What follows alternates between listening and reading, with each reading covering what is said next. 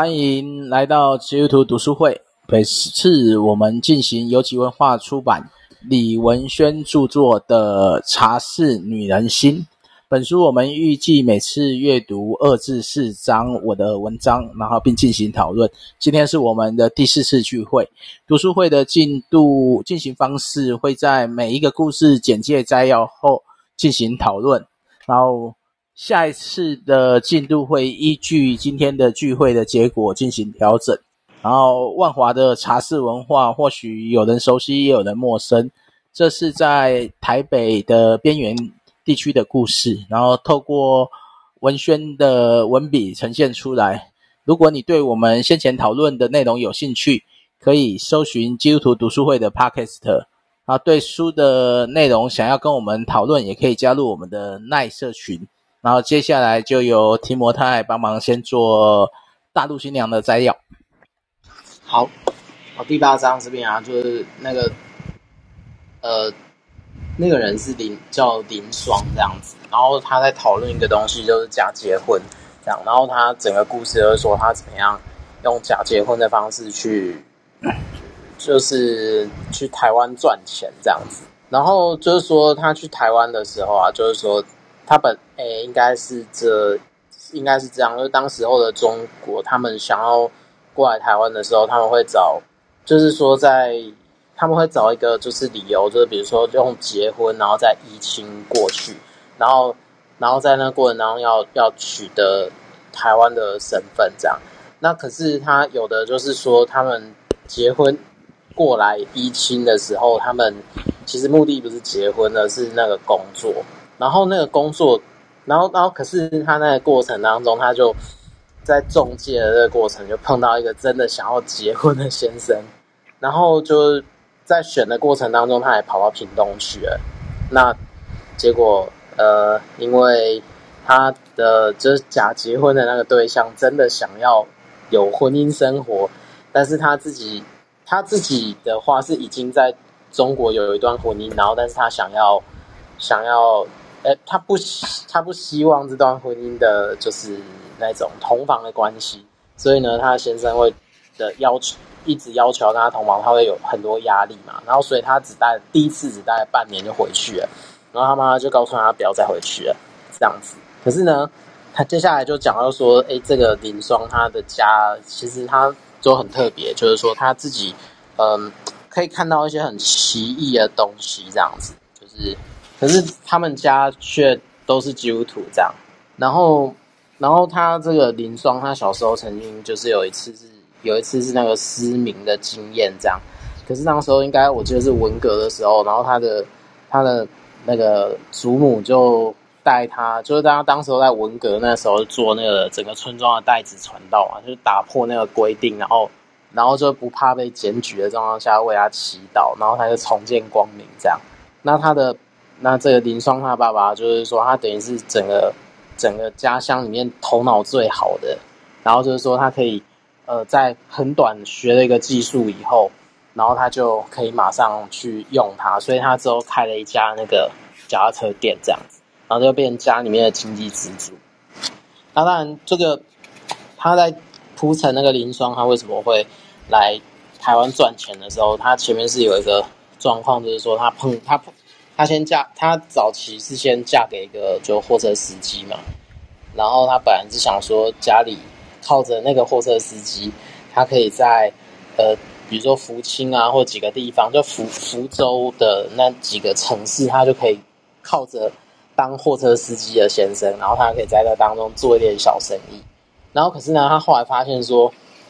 林双后来发现说，这个先生住在福清市区的先生，因为他们他们跑那个。货运的时候，他们不会一直待在一个城市，所以他在另外一个点，另外一个点，他有一个他先生住的地方，然后他去找他先生，发现他先生就沉迷在赌博里面，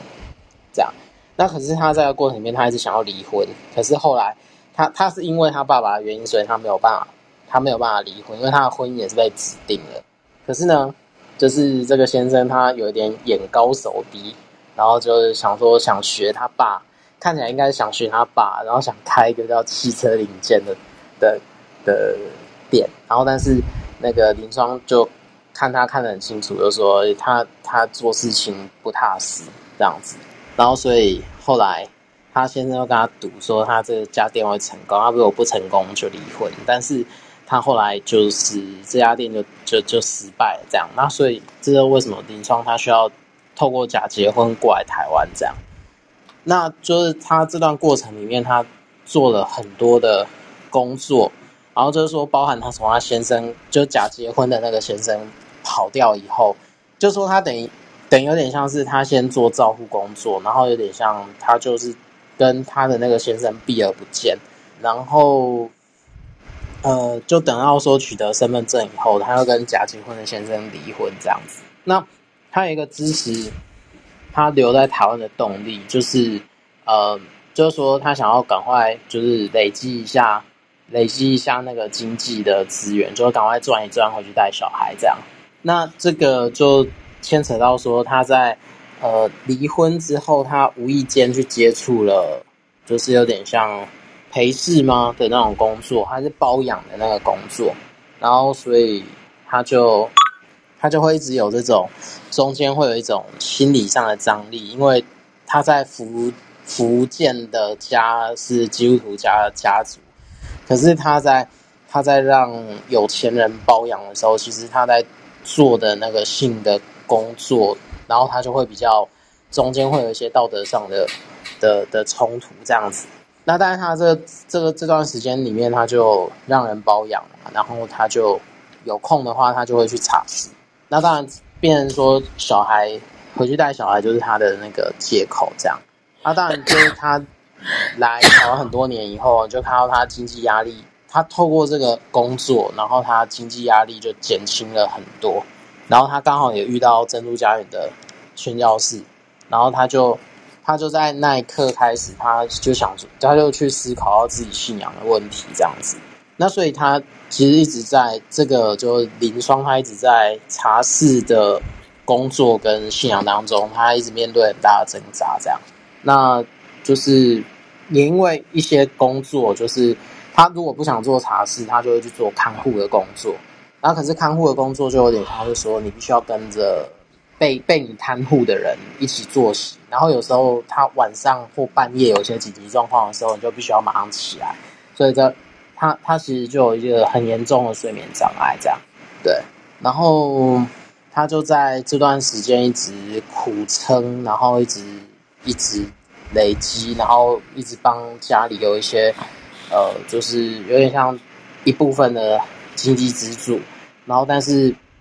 他跟他中国那边小孩的关系就没有到真的很没有到真的很密切这样，然后所以他等于中间速度回去，但是反正就是最后他回去了，但是他二零二三年他要回来，要回去那个新竹了，他有点像是卡拉 OK 的故事，但是他就有点像是类似陪侍这样子。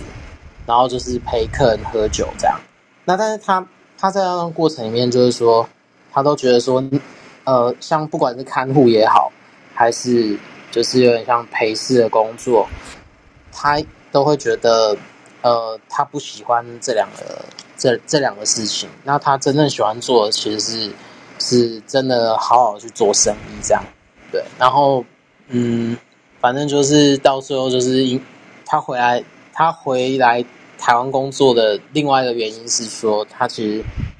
呃，他的媳妇不让他带孙子，所以他就觉得说他有一种就不被需要的感觉，所以他就又又又回到台湾，然后又被珍珠家人接触这样。那其实这故事我觉得他很有，他其实很可以去思考的点是，他嗯在不得已的状况下，他为了逃避他就是假结婚的那个先生，然后他。想办法在看护的工作上去累积资金，然后再累积一些就是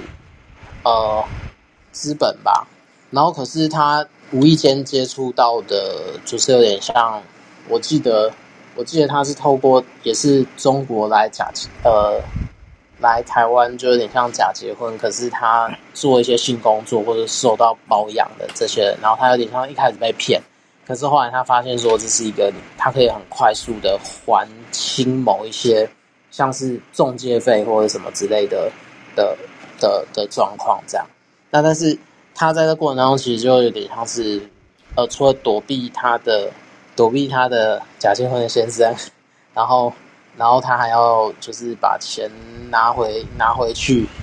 呃，照顾他的小孩，然后跟以及就是他跟他小孩的这种很疏离的关系。可是当他又回到自己的信仰的时候，就比如说他回到福建的时候，然后有人在祷告当中就发现说：“哎，我发现你有罪，然后你犯了奸淫罪。这样子。”然后他就也承认说他自己有罪。这样，所以他就会发现说，其实，在那个冲突当中，他其实不太会，就是说他不太会把就是呃为自己的生意。兴隆这件事情来祷告，因为这就代表说他必须要忍受他心中就是更多那种罪疚感，这样对。那嗯，这我就觉得他是一个不不得已的，就是那种很不得已的决定跟故事啊。所以就是说他这种这种状况也不是我，就是我生活当中会接触到的这样。好，那就先分享到这边。好，谢谢提摩太的分享。嗯，这这这一篇应该也是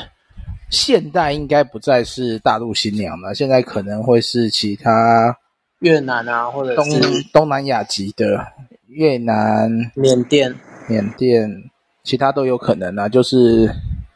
假结婚后来台工作嘛，但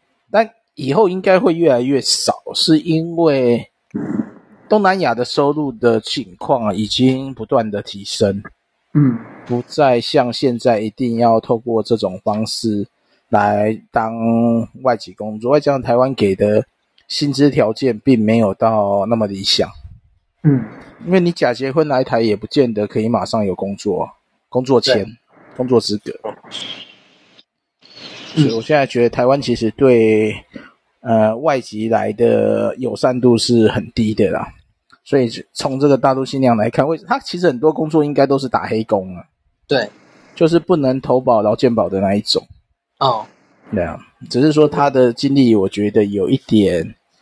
辛苦啊，是因为、哦。嗯、没有他从小其实是个呃，应该是说有小聪明可以做小买卖的人，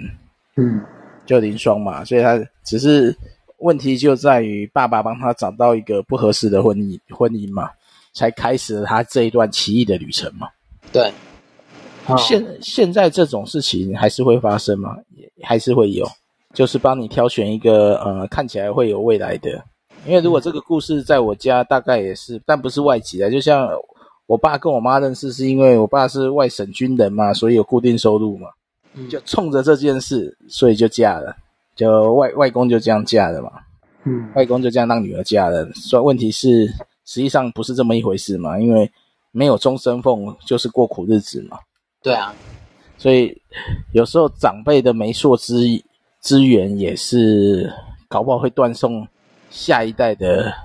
未来吧。因为他这个你看，就他真的核心点就是就是在婚姻之后啊，嗯，就开始整个人生的方向就转变了。然后因为有小孩嘛，不得不工作嘛，对啊，所以他选择的是来台打工嘛，啊，就就假结婚真打工嘛，对啊，对啊，所以这个这个这个奇异点，我觉得是在那个从父父母亲安排的婚礼开始，然后后续就是这个蔓延出来的呃不断的错误选择导致的结果。嗯、啊，这边有没有人有什么呃不同的看见或是想法？如果那个 Winnie 想要发言的，也可以举手，因为我们现在上面的都是固定参加的成员。然后 Rocky，你对大陆新娘这一章有什么想法呢？或看法？因为这个应该算是基督徒的奇异之旅。对，我呃觉得周遭环境好，呃，尤其那个一二十年前哦，呃，非常有一阵子非常非常多哎，这样子的 case 啊，那嗯呃。我觉得这跟这个大陆它那边，特别是乡下地方的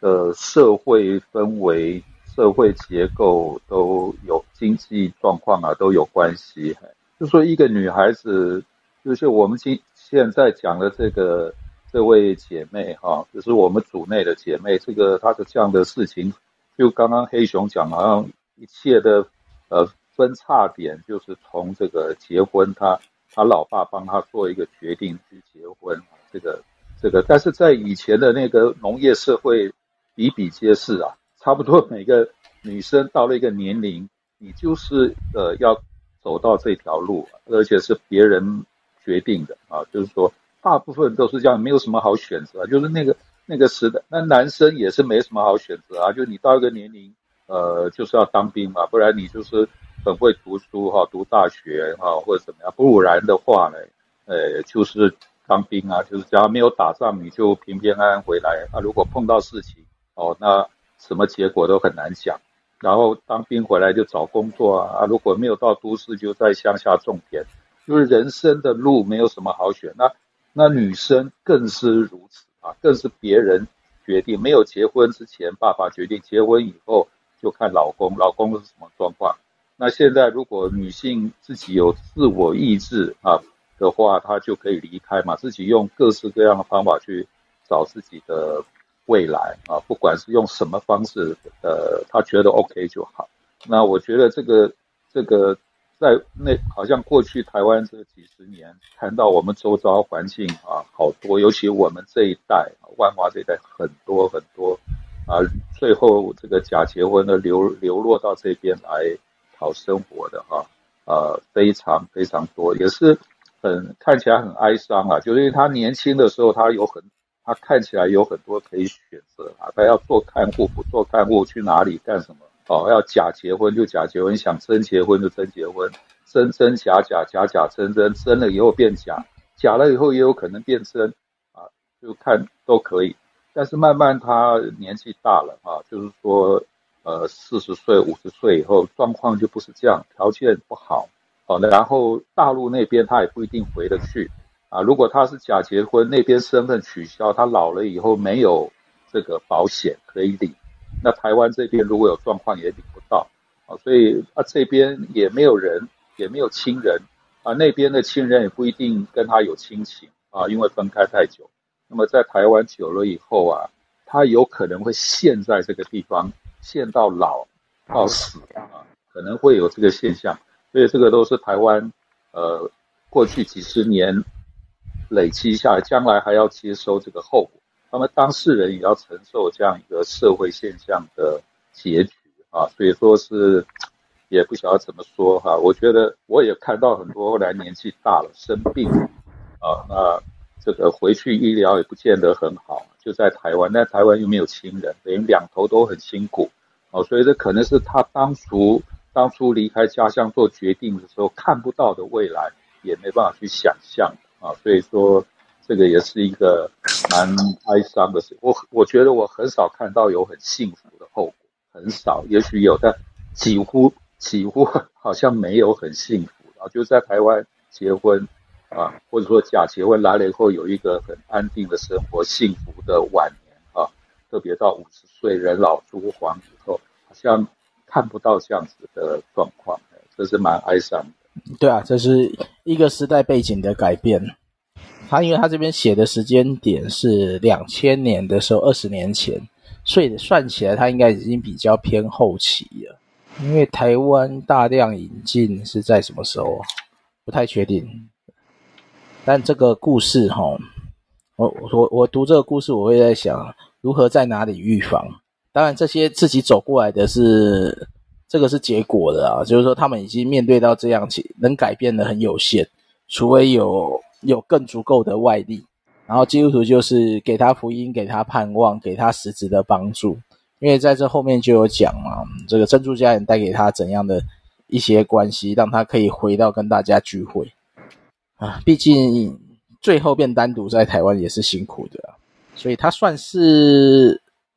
后期整个停掉这些产业的其中一个故事的一个人，然后也见证说他祷告的改变。好，这篇还没有人要补充的，提莫泰有没有要补充什么？啊，没有，暂时没有。这一篇我们就就这样吧。啊，可以吧？可以。因为我觉得这一篇我我们共同的焦点，其实这个领域我没有什么交集啊。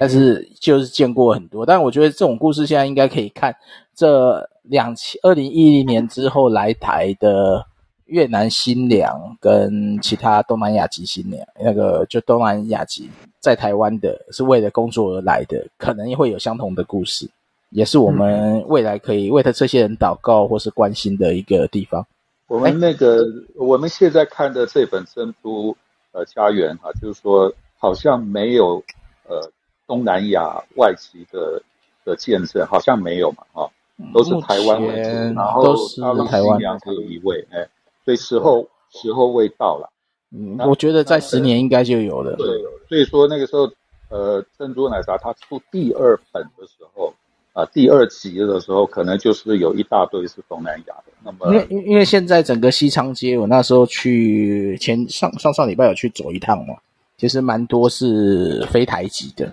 嗯，对，所以应该是有机会可以去珍珠家园。拜访一下，去认识一下那个环境的改变吧。哎，Rocky 有去过的吗？哪里？珍珠家园？哦，没有，没有。嗯，对，他就在西昌街的那个夜市那边。OK，对，有机会可以去看看拜访一下，支持一下他们的手手工艺品。OK，对，好，我们先到下一张吧。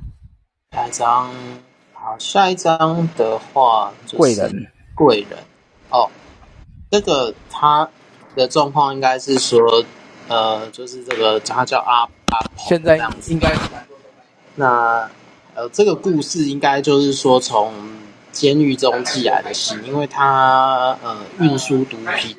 的关系，然后他被骗去运输毒品，所以说他现在的状况是他在入狱这样子。那他那个故事就是说他。他十岁还第一次开口说话，然后但是他的家庭里面是充满了很多就是就是张力这样子，所以说他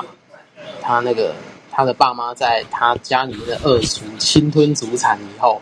然后就变成说他本来要经营的中药行就倒闭了，这南部经营的中药行就倒闭，然后他所有的小孩就四散谋生这样。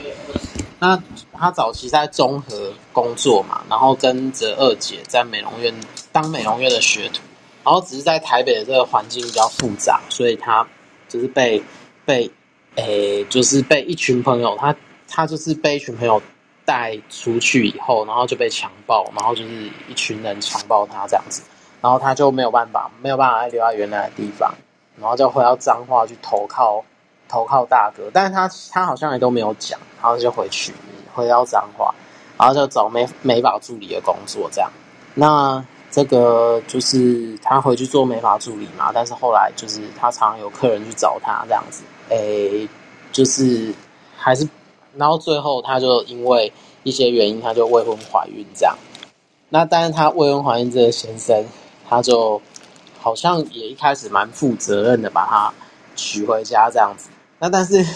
后来这个先生又在外面就外面处处留情这样，然后最后就是也那个处处留情夸张的程度是把那个茶室的茶室的女性带回家这样，然后而且那个就是他本来就是他也不要嘛，然后结果那个先生对他动粗，然后最后他就他就回到那个大哥家这样，那接着他第二次北。第二，他说他也不想要麻烦他大哥，所以他就北上。那这北第二次北上，他就去了一个地方，就延平北路的李荣院。然后，呃，李荣院，呃，他本来是美容院，但后来去李荣院。然后，李荣院它主要是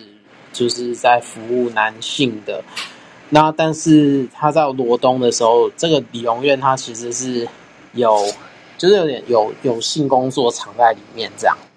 然后。呃，就是他，但是他主要是说他在他在可以唱歌、可以按摩的包厢里面，他就负责，主要是负责按摩这样子。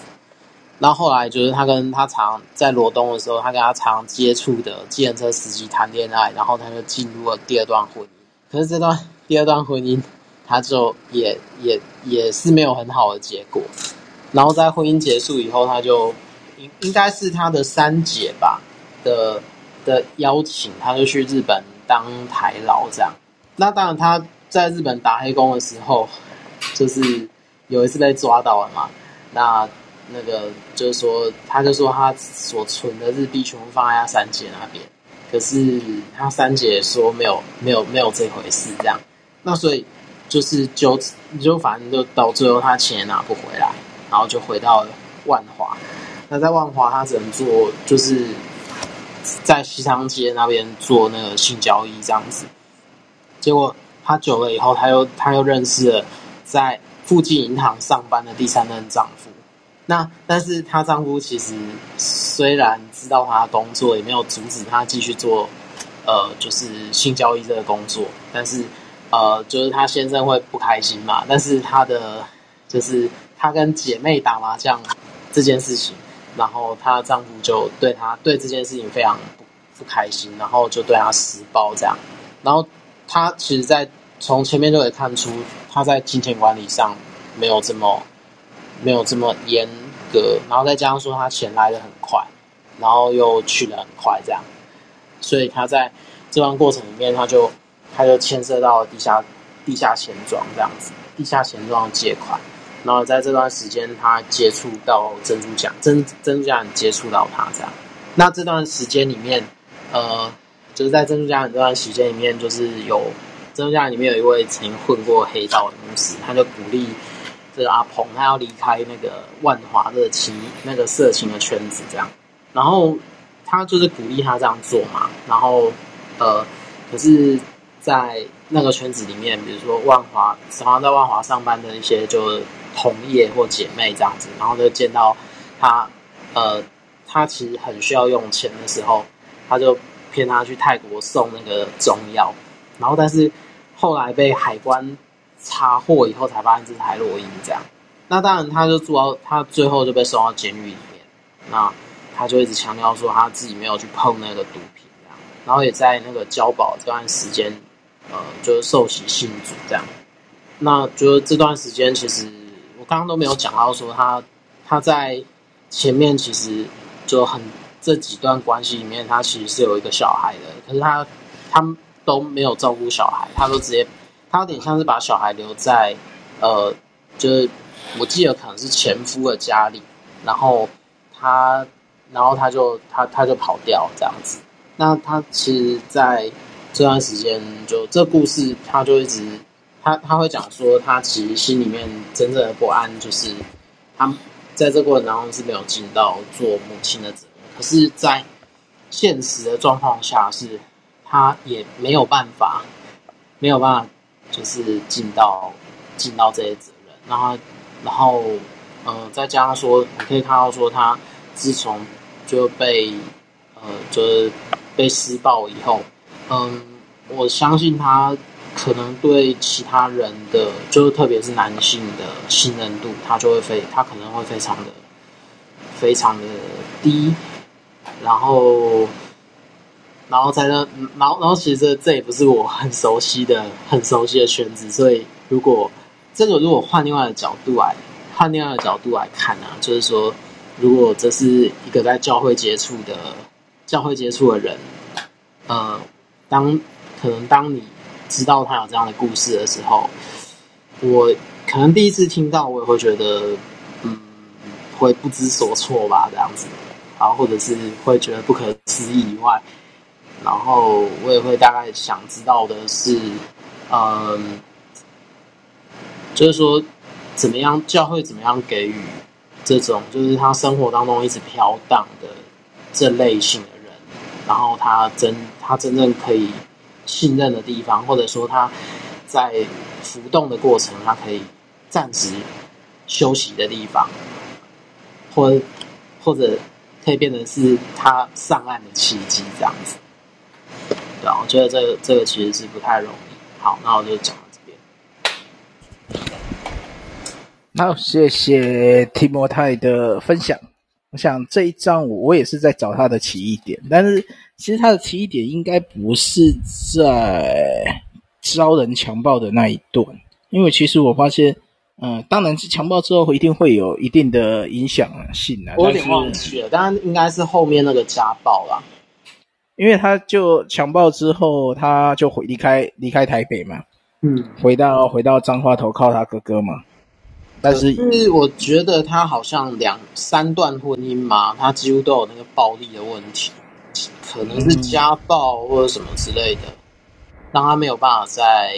关系上非常稳定。因为他这等于也是呃，第一段婚姻是他那个嘛，嗯，在路上被搭讪之后认识而约会到怀孕嘛，对，所以关系上他是会走向比较开放嘛，嗯。但是他的人生的那个奇异点，我其实我不太确定在哪边，真的算是家暴吗？不知道哎、欸，因为因为我觉得有一点像，因为他每次要离开的时候，都是都是碰到，都是有点碰到暴力的问题。嗯，是，但我觉得他还是他他的故事，严格来讲，就是他一直都很努力在在活着，这样。不是活着，他其实蛮努力在工作的，各种行业其实能做就做了嘛。嗯但是他好像洗马工嘛，而且他好像会，我我觉得他好像很容易被骗，因为他在日本，他去日本那一段，然后又又被抓到打黑工回来的时候，然后他的他的钱也被他三姐就这样骗。他三姐其实其实也不算骗呢，就是有点像保管，但是他没有，我不确定是因为被霸占嘛？对，因为他都说他是自己讲的，因为他自己也没有理财能力啊，这个这个问题是相同的那个，我我们读了那么多 case 哈，就是说，我们有没有发现，就是说，他们其实没有不努力工作，他们每一个都有努力，而且都很认真啊。我们站在这个一个女生、女性朋友的立场，要做这些事情，要不要付代价？她，嗯，这个就是说，她如果说稍微正常一点，是很痛苦的。她。尤其刚开始一定要这个咬紧牙关啊，就是忍受啊这个很多的痛苦、很多的委屈、很多的羞耻啊，比如说就是背逆自己的本性，这个有没有付代价？有哎、他他不是说呃喜只喜欢游手好闲，或者像有有钱人家的千金啊，只是到处去买名牌包啊，哈，穿得漂亮，没有，他没有这样子，他们都是很苦，然后。他们决定做这个，也觉得自己应该要付代价，因为这是他的命。他不这样子，他没有路啊，然后就说服自己，就邀请他做很痛苦的，呃，伤害很大的事情。所以，呃，他们很多还是赚的。但是我的意思是想想，看他们赚了那么久，没有一个钱存的钱，就是说按照他们想，他现在呃长痛不如短痛的一个，然后赚一笔钱啊，将来可以自己去做生意。啊，脱离这个圈子做正常，摆个地摊，或开个面店，好像没有一个是可以走出来。一旦进去就卷进去，越弄越深，直到没有价值被逼出来，就是说连墙壁靠墙壁的要。嗯，就是说他们没有。Rocky，Rocky，你的声音变小声了。我的声音啊啊，对对，可能离麦克风近一点吧。现在呢？哎，这样可以。就是说没有一个走出来了，就是说。他们付那么一生的代价，他没有过好日子，就他过得比别人苦。我说他们付的这个皮肉代价、心理的代价，没有一个存到钱做走出来啊，没有一个。那就是说，我觉得有一些蛮类似的问题，像我们现在在讲的这位，他，我觉得刚黑熊有讲到金钱，我觉得他他们有一个很大的问题，他不会管理。那么那个他们赚到的钱。不会管理啊，不会保护钱财，这只是一个不会管理的面向。因为他更严重，不会管理，不会管理自身，他不会管理的生活，他没有这个概念要管理。为什么要管？就这样过日子啊。所以他完在一个完全没有管理的状态，所以他没有去预设任何的可能性或做任何的安排啊。所以他就是走到碰到撞到了再说，撞到了就是你看他不管是结婚交冥钱、被骗，这个是可以重复重复见。我们一般人碰一次就够了啊，碰一次我们可能要做很多保护措施啊。那么那个以后再碰到类似的，就赶快要要很多保护措施才可以。我们会有这个风险的概念，概念你去那里就有风险过啊。可是就说我们这些朋友，他们感觉好像完全不管理的概念，没有这个要避，他们没有说我去这个地带这里找工作，在这里租房就是有风险。高风险，他没有，所以说我觉得可能像我们今天现在讲的这位解说，他的开始这个家庭因为做生意败，但是如果说这个家庭在做生意的时候有风险管理的概念，做生意不能说现在平平顺顺就 OK，你要想要有天大风大浪，有这个天灾地变，怎么样怎么办？就是说要有这个风险预备的管理管理的概念。那如果说他的原生家庭做生意这个概念，那么做生意倒了以后，他还还是可以，那么这个小女儿、宝贝女儿要送到台北来，充分预备、充分教育，万一有什么状况，可以随时变的状态下来送来台北。当然不是说不要离开家走，当然要要注意，但是在充分预备、有风险管理的状态之下，像很多一般家庭做的事情一样。所以说，不是说呃。生意做倒了，没钱没钱就出去外面，就把小孩送到外面去，完全没有这个人生管理、生活管理、风险管理概念。所以我的这个讲到这个地方，还是根源的教育还是大的关系。如果他的原生家庭有受到一些这方面的教育，你准备生意倒掉的时候做，随时都要做。那这个这个女孩子后来到外面社会跟做朋友，随时准备。呃，对方可能会骗啊，可能会放放迷幻药的时候，他要有预备嘛，就是心里要有防线啊，不要单独跟他去。有一些不要太靠近，这些都是风险管理。那我觉得我们这里面好多的完全是空白的啊，人心设防的人啊，尽把它放到深野生野兽的身，怎么会怎么不会被咬得遍体鳞伤？怎么不会呢？所以说我我就觉得这个。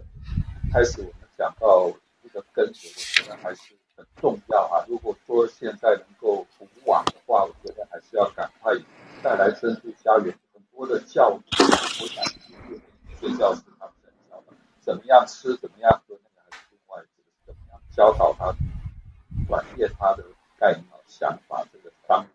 好，谢谢 Rocky 的分享。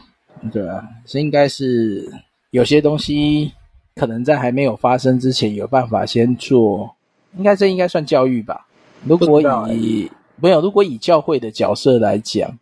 因为现在其实蛮多教会有做所谓的呃陪读班这一方面，就是我们必须要想如何预防下一代在走向同样的轨迹里。嗯，对，因为已经发生的，我们只能对我来讲，我们只能做支持。你要他马上改变，我都觉得有一定的难度，尤其是错误的理财的结果，就几乎好几个故事都是背债嘛，啊、嗯，对吧？债务没办法改变的结果，对啊，然后又没有足够的知识。哎，有趣的是，这些人说是，嗯，没受过教，但但真的是他们都太信任人了啦。对，然后或者不然就是那个社会社会经验没有那么没有那么丰富，对啊。呃，所以所以说，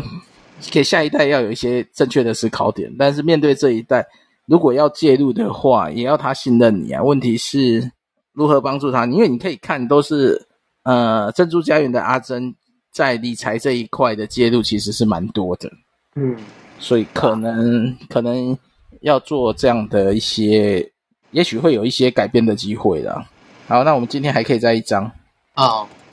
我们就先继续下一张好了，好，现在是十六分嘛，对，可以还一张。下一张好，是哦，像我这种人，呃，春芳。好，春芳的话，哦，他他第一份工作就在三重市的那个天台百货，然后他还做那个国际化妆品这样。然后哦，这个我觉得，嗯，这故事也很有意，诶，不是很有意思，这故事也是很类似的轨迹，就是说。呃，就是他家里面的小孩，最小的小孩嘛，然后所以，呃，但是他就是家里面把所有的资金都资源都给小孩念书，这也是当时候就是台湾的社会，他们会想做的是，他们想要做那个阶级翻转这样。那呃，但但是这个小孩就春帮，他在那个初中的时候，他就一直一直留级，然后留到最后，他就没有办法，他只能在他只能北上赚钱。他在北上做国际化妆品那段时间，他也就有点像他的工作改变他的金钱观这样。然后在二十二岁的时候，他就改行去做，去去当舞女这样。那这段这段过程主要是在讲说他呃，诶，就从他去当舞女，然后跟就本来他就有了日本客日本人要包养他，然后要跟他发生性关系的时候，他先拒绝。但是他在当舞女的时候，他其实中间也是会有一些，会会有一些就是朋友，就就反正他就是在这段时间开始，他的性的关系就很呃，就就比较复杂一点点。然后他在过程当中有点像染病这样子，染染了性病，然后然后他跟男性的跟男人关系也就就有这样改变这样。那这个周春芳，他后来就是做房地产业，呃，在这里面应该有蛮多的案例是这样，就是说他来做房地产这样。那在结婚之后就呃改信基督教这样。当然，反正他在跟夫家互动的这段过程当中，嗯，就是说不晓得是他因为改宗的关系，还是还是跟夫家的互动有一些状况，然后他后来就就就有精神分裂，就他他就变成一种精神分裂者，然后最后就被鉴定嘛，然后鉴定出他的精神分裂症，然后。然后他就有中度症身心障碍的手册，这样。那最后这段婚姻就用离婚收场，这样。那离婚之后，呃，就是说他就回到嘉义的新港，然后他也只能够去，但是他的工作就是去那个 KTV 陪酒这样。然后他跟他的前夫会一直有，呃，就是他跟他前夫有小孩，然后但是他前夫就是会不断的，呃。呃，就像离婚或再婚，他前夫的婚姻也是很很复杂。然后的春芳，他是他他还是在这段时间是做那个卖身的工作。那只是他会有一个状况是说，他的他他一直一开始一直跟他的小孩隐瞒这件事情。可是当他小孩就大了以后，大概高中或大学的时候，他开始慢慢察觉他妈妈在做什么这样子。然后呃。可是他基于保护这两个小孩，然后他不会让他们知道他自己的真正的工作。那可是最后，因为呃，就是说他其实有精神状况，所以他拿捏不住一些相处的界限，所以最后最后跟女儿产生一些冲突这样子。然后女儿就不要让妈妈去对他情绪勒索这样。那像春芳，她其实在这过程当中，呃。在这浮浮浮沉沉的过程当中，呃，就是她有时候生活过得比较好，因为她的他的工作的状态，有时候生活的资金会比较多，然后但是有时候比较少这样。可是我们从前面看到说，他就是比较没有收支的概念，所以他在用信用卡的这段过程当中，他都很他都刷出很惊人的那个循环利率这样子，然后再呃，然后再加上说他个性非常的。有点像直率，或者说是他愿意去帮助一些就是经济上暂时有困难的姐妹这样子，然后所以他也很容易被欺骗，然后在金钱上他就就是说在金钱上起伏不定的，就是这个春芳啊，他后来也被珍珠家园支持，然后就是好像我记得也是宣教师阿珍，然后就帮他管理他的，就给他管那个金钱管理的建议这样。啊，但是他跟阿珍的关系也因为很，也因为就是一些生活上的习惯，他有起过冲突，这样，就是说，因为他有很重的烟瘾，他一定需要他他需要抽烟这样子，可是他跟呃，就是因为但阿珍不准他抽烟，就是宣教士不准他抽烟，所以后来他就他就他他就有点像吵架之后就离开这个地方这样，但后来他好像就是说。他好像就是在经历一些梦境，然后他就相信说，上帝好像也就是接纳他这种人，然后或者说让真让让宣教士在他这种人的，就是像是说他有点把自己视为是边缘的人，然后他没有办法很很自在的融入在社会当中的这些人。那但是他，但是有点像宣教士，有点像是他们的就是一部分的支柱这样，所以。他在经历这种就是梦境之后，他也跟宣教士和好，这样，然后他同时也停止了在茶室工作，这样，那很有意思的是，在春芳他停止茶室工作以后，他的收入反而就在这段过程当中开始稳定了，然后他自己也开始慢慢的在经历一些实际上的改变，然后嗯，我觉得这种信仰的故事蛮蛮怎么讲，很算真，算蛮真实的，然后特别是呃。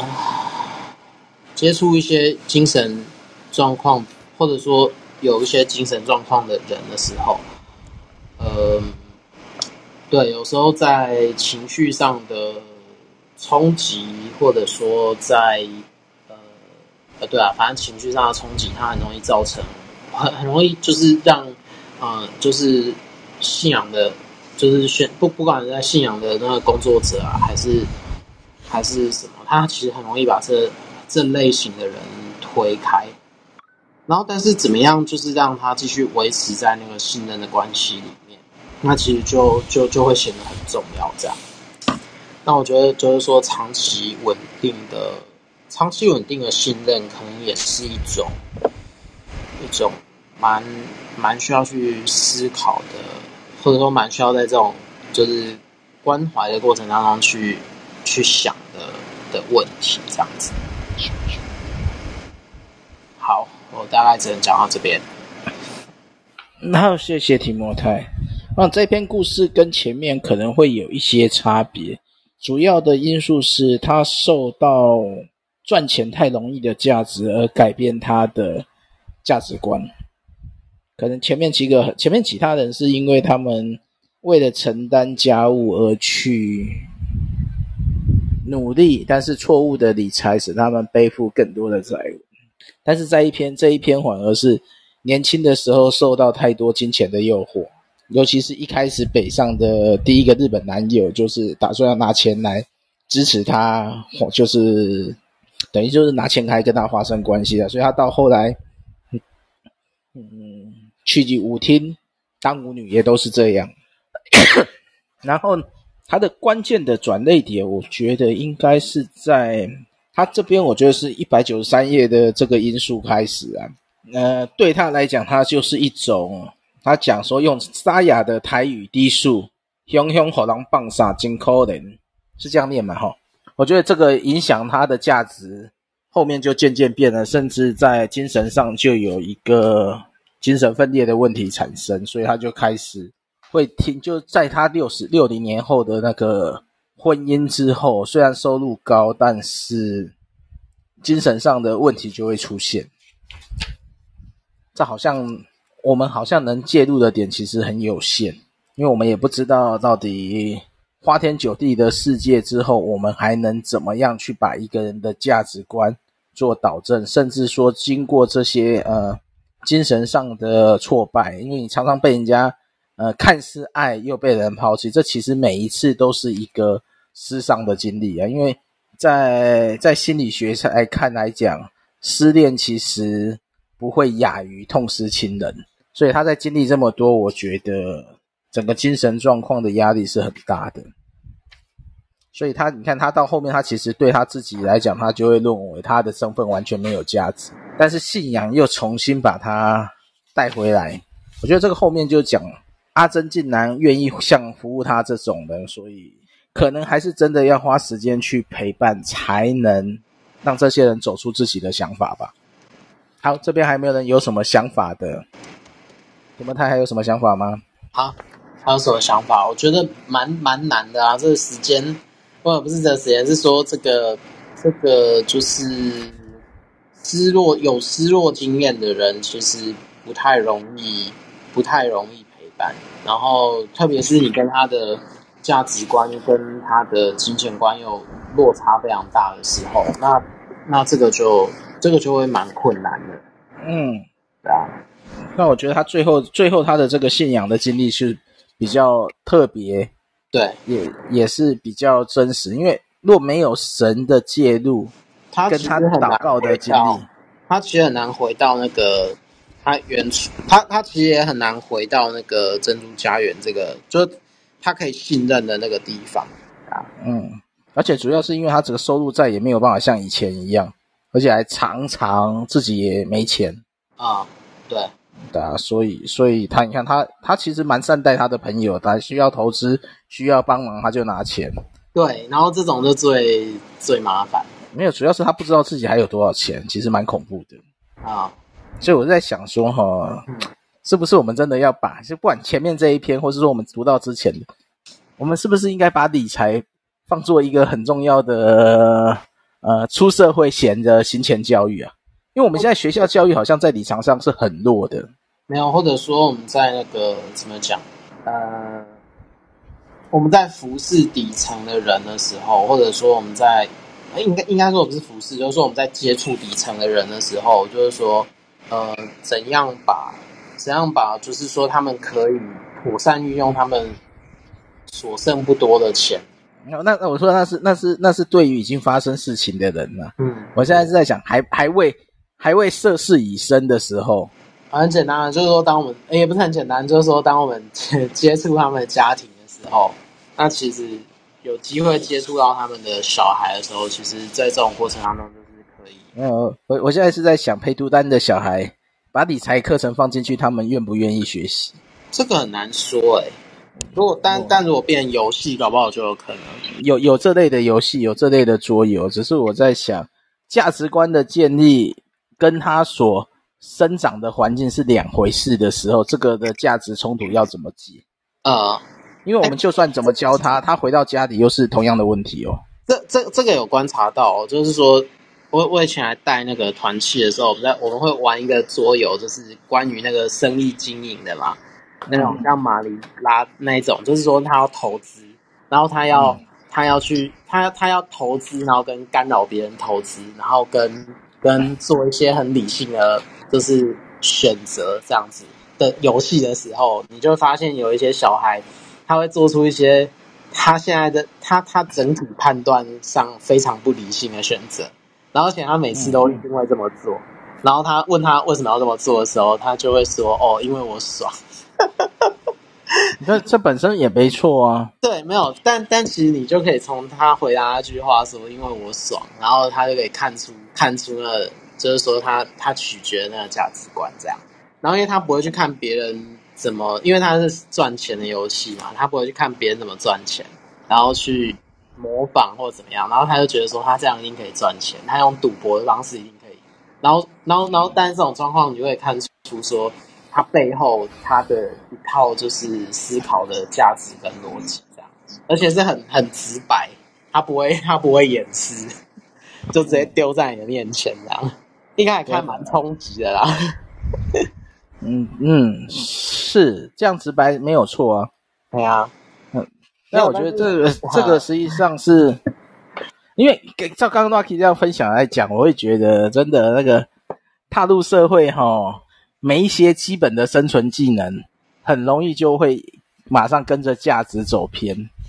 然后，如果回到我们基督信仰来看，那基督信仰的理财观是什么时候该放到信仰信仰学习的历程呢？哎，给牧师回答一下。那个没什么钱的牧师回答一下。理财没什么钱怎么回答？要有钱才有办法回答。没钱才需要啊，有钱不的，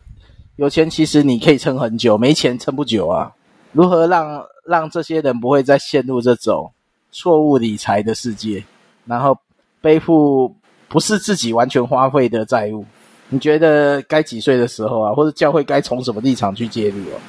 立场介入，还是都不管，叫他们自己放牛吃草？家庭教育才是重点。问题是，问题是以这本书来讲，家庭教育就失能了啊。那信仰教育要不要干涉到这一块？一直都有做啊。你没看到有有一个营营会，就是理财营啊，一直都有做。其实是在在这个小时候就教了，嗯，对啊，一直都有教了。但是你刚刚讲一个重点啊，你教了家庭教育又是这样，其实会被家庭教育影响，除非他真的有心想改变。那个有一些家庭哈，就是说，那我觉得家庭当然是最重要最重要，因为那个呃。我们一定要给小孩子钱，从小就要给他钱，给他零用钱。你要给他钱，他才有管理的机会嘛。如果不给他钱，呃，就叫他做这个做这个，他不懂得管理。你有一天给他很多钱，他会很糟糕。这个是给他很多钱是，呃，会是一个大灾难啊，是大灾难。所以说，一个好的家庭教育应该是从小你要给，试着给小孩零用钱，然后告诉他要怎么管，他要买东西之前要怎么去算啊，然后你想要买东西，你要存至少要存多少，就是最基本的金钱的管理啊，然后怎么样量量入为出啦哈，这些要给他钱，然后过年给他压岁钱，要教他怎么要怎么去花嘛，哦，怎么样把钱用在他认为最有价值的东西，他要去想啊，不是不是乱花嘛，他要去想我这个钱要放在哪里最有价值，我才不会后悔。那这个要去训练啊，什么叫有价值？什么要有价值？说我把这个钱放上去。让我的价值更有价值，换的更有价值的东西回来啊，不是去买一个没有价值的东西来伤害自己啊。啊，什么叫有价值？什么叫呃，什么叫有价值？什么叫没价值？那这个都是要从小去训练嘛，他才会观察，去想做比较啊。我同样只有我剩一百块，那我要用在什么地方是最重要的？哦，那我如果有多余的钱，要存多少？我觉得这个都是家庭从小给零用钱。开始去训练做开始啊，那那在教会里，我是觉得当然要教导，但是还是没办法取代家庭。教会如果能够教导小孩，比如说我们一般讲的十一奉献，如果能够十一奉献能够先学习啊，你你这个月有收入，不管收入一百块、十块也好，没关系，你就奉献一块啊，十分之一，你学习这至少这一块你会拿捏啊。至少我花了九块，但是这一块我不不能花，不能花，不能再花了。我花了八块，要准备要收了。这他他有至少有懂得说啊，我我十块，呃十块花九块就可以了，就不行了啊，不能再花了。我一定要保留一块，礼拜天要奉献，这叫实力奉献。那我觉得如果能够小时候做到这个。将来慢慢再增加，他就知道怎么拿，而不是什么都没有，然后就让他自己去赚钱，他赚来也不知道怎么用啊，也会乱花嘛。各位记不记得以前，呃呃，几十年很久以前都有反攻意识，各位不知道记不记？反攻意识来了以后，飞过来都会给他一大笔黄金，有没有？结果你发现这些这些呃飞过来的人哈，这些反共所谓反共意识他。拿那么多，后来没有一个有好的下场，很多都被骗光光了。啊，有的有的又又反而反而还这个呃被骗，后来又犯法，反而还坐牢啊。这个这个呃做的很很很严重的这个犯法的行为都有啊。所以说，有的时候你给他这大笔钱是个大灾难啊，很多不好的朋友，很多诡诈的人都会成为他的朋友，这是个大灾难啊。所以说这个是个大学问啊。那我觉得。家庭的教育是最重要啊，当然教会也能够有一些弥补啊，从十一奉献的管理开始。嗯嗯，好，嗯，所以，但是这个是家庭能教育的，对。但是如果像故事中的这些人物是家庭没办法教育，这就是最大的难题。好，放在祷告，也许以后当教会成为一个家的时候，对，大家都讲 Welcome Home 嘛。当教会成为家的时候，是不是有办法让这些呃家庭教育私人的可以在教会得到适当的帮助？我们就继续看下去吧。然后今天我们大概就到这边，然后我看剩下的章数，我们可能还要再分为两次才能解决，所以我们就再努力两次吧。下一次我们原则上还是先读四章。十一、十二、十三、十四，但应该可能只会进入到十三章。然后这本书最后，我们就应该最后一次聚会就来好好讨论，身为基督徒，我们该怎么回应这个时代的需要吧。然后另外，我们会在群组当中贴下一本呃读坊间书籍的。目前提摩太有提供两本，一本是讲多巴胺的，然后另外还有两本新书，我会。诶，我好像有一本已经贴到社群里面去了，是不是？再看一下。诶，好像还没贴。嗯。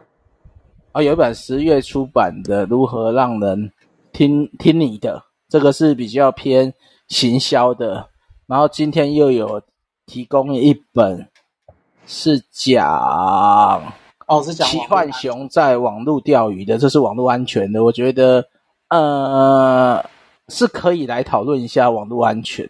是因为太多人被网络上诈骗，还有太多人重复被网络的错误讯息影响，所以我会把这一本等一下也贴到社群里面，然后我们会再从这几本当中选出下一本阅读的，所以我们这本还有两次，希望下一次我们就决定好要读哪一本。好，那今天就到这边。然后温妮有没有要上来发表什么想法感想？有的话可以举手，没有的话我们今天就到这边。哎，对，关于那个关于那个选的那个房间的书啊，我嗯，我我们不是每次都那个畅销榜来决定吗？嗯，对啊，对。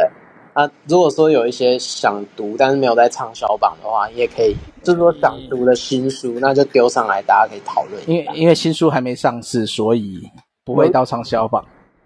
对，但也可以丢出来这样子，因为我那个奇幻熊是我今天不小心看到，然后觉得蛮有趣。嗯，对，好，那就先这样放在那个社群讨论吧。这个书我们都还没决定，我们在社群先，大家有想法的可以先丢。然后我们会再讨论说哪一本，嗯，因为之前读过的类似的议题，我想尽量回避。嗯，我们读一些没接触过的领域会更好，当做新的学习。好，好，就先这样。好，谢谢大家今天的参与。好，谢谢。下礼拜继续。谢谢，晚安。晚安。拜。晚安。